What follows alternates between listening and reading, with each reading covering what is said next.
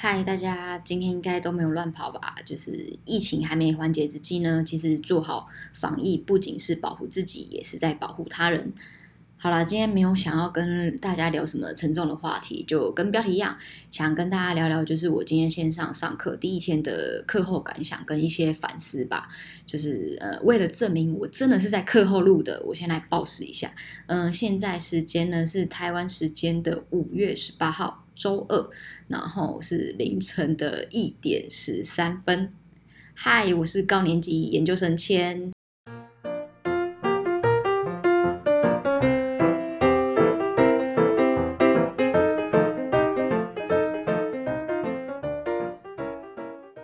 没错，今天真的没有朋友，是我一个人很干的在家里面录这个 podcast。然后希望你也是在家听，没有乱跑。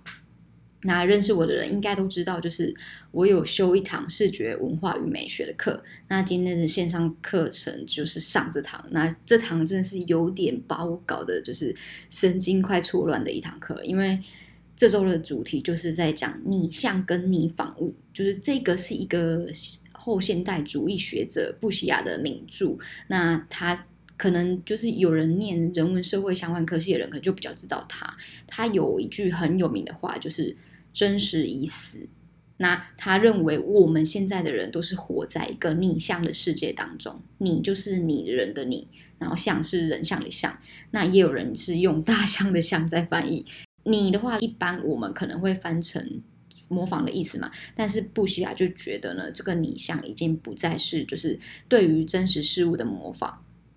而是呢，对拟仿物，也就是被模仿出来的一个物品，我们在进行再次的模仿。那在布西亚的名著里面，他就有提到，就是有一则关于波赫士他在就是一个一则地图的寓言故事的阐述的，他有就是。在描述这个理想概念，也就是说，嗯，我们原本地图会出现嘛，是因为人们可能想要知道现实的路途，或是这个呃地图的疆域是怎么规划、怎么走，所以地图被产出了嘛。但是，并不是所有人都会到达那个真实的地方，也就是说，没有去过真实地方的人，可能会靠着这个地图，然后去想象，然后刻画出这个真实的疆域。那久而久之，这个地图。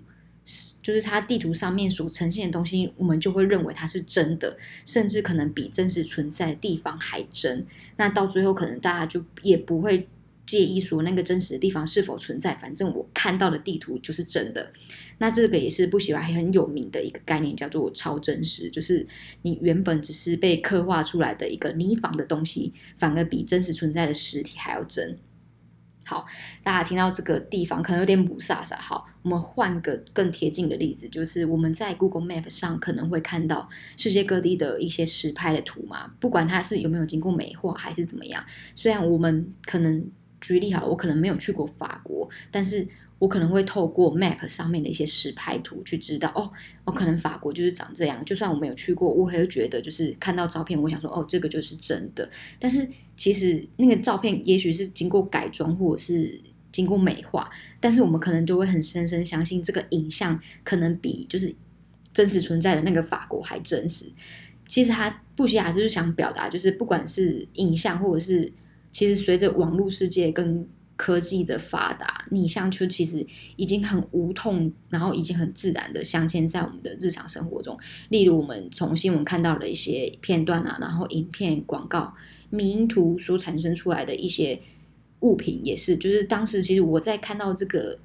理论的概念的时候，我第一个想到，因为之前很爱追一档就是韩国的明星恋爱真人秀节目，叫做《我们结婚了》。那我不知道大家有没有看过，就是节目他会邀请一些当红的偶像来配对，然后配对后就是两个人会从恋爱啊相见、恋爱，然后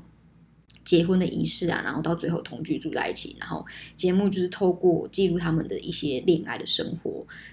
然后去播放给大家知道。可是虽然就是每个观众都会觉得，哦，虽然知道就是这个节目就是爱情是假的，但是。他就是节目组透过就是塑造一连串真实的情境啊，所以就让观众就会觉得哦是就是看到最后可能就觉得哦这就是真的哦我也好希望我婚后就是这样生活哦我以后老公可能就是会这样，但他其实是假的。可是看到最后就是大家代入感会很重，就是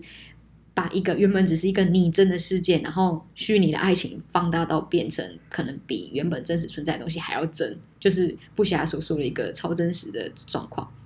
好，嗯，我也不知道为什么到这边突然认真起来。好，前面那一块听不懂没有关系，其实其实我是想要讲，就是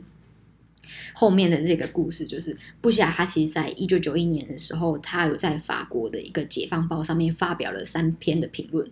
那这三篇评论分别是波湾战争。不会发生。然后波湾战争真的发生了吗？以及波湾战争不曾发生这三篇，那就是不管是有没有上过历史课，或者是有没有知道波湾战争这个战争，其实毫无疑问的就是这个战争确实是真的有发生，而且在战争中就是里面也真的有人死亡啊，也真的有一些暴力事件发生。可是不需要，就是希希望透过一个。怀疑就是什么战争是否存在嘛？就点出现在当代的社会一个现象，就是我们在这个真实发生的战争，还有就是不断向我们迎面扑来的那些战争的影像之间，其实存在了一个重大的差异，就是我们其实都是透过影像去知道这个战争战争的存在。那没有到过现场看过战争的人，可能就会觉得哦，我看到这些影像，就是媒体传达的影像，可能是真的，甚至甚至是会对这些影像然后深信不疑。但是对于那些没有就是真实到过实地的人，其实他们什么都没有看见，也没有真的看见战争中的死者或者是伤患。然后我们看见的其实都只是媒体上面被虚拟化、媒体化或是抽象化的一些战争的影像而已。会想要聊这个，是因为就是。现在台湾疫情很严重嘛，就是让我联联想到就是这场就是新冠病毒疫情大战。那其实之前台湾还疫情还没有很严重的时候，我们都是透过呃各种的媒体媒体报道啊，不管是社群媒体还是大众媒体，去知道就是现在这个世界上就是很多的疫情在发生，有多少人死亡，有多少人染疫，然后病毒是多么可怕。虽然就是我们没有亲身去经历过。这些事情，可是我们也会因为媒体的报道，所以深深的相信这场疫情就是这么的可怕。然后直到现在，台湾的疫情很严重了嘛，不管是大众媒体还是社群媒体，其实大家都在传，就是可能双北的疫情多严重啊，然后又怎么去避免这个与他们相处或者是交流的机会，甚至就是可能会污名化一些人或是一些行业，例如就是前几天的狮子王的旅游事件嘛。那其实我们其实就是正在落入了布西亚所说的，我们被影像所做塑造出的真实框架住，然后甚至深深的相信这些真实比实际存在的东西还要真，然后进而会做出一些极端的评论或者是行为。好，就是在这里我就想要就是有感而发，想要分享一下，就是我有一个蛮喜欢的美国作家叫做 Susan Sontag。那他在就是他的著作《旁观他人之苦痛》的书中有写到，就是即便现在的影片啊，或者是照片、影像等等，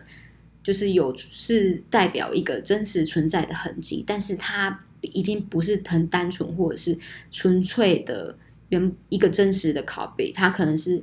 它就是被。挑选出来的片段，那 Soundtag 认为，就是摄影，它其实就是一个选取片段的行动。他认为，影像呢，不止影响我们关心那些天灾人祸，也更影响我们怎么去判断或者是评价这些现实。就像现在疫情的影像嘛，我们观看者已经不只是去接收这些讯息，呃，这些影像呢，也正在影响着我们对疫情的观感。或者是疫情的评论，那换句话说呢，就是在某个程度上，我们对于疫情的态度跟评价，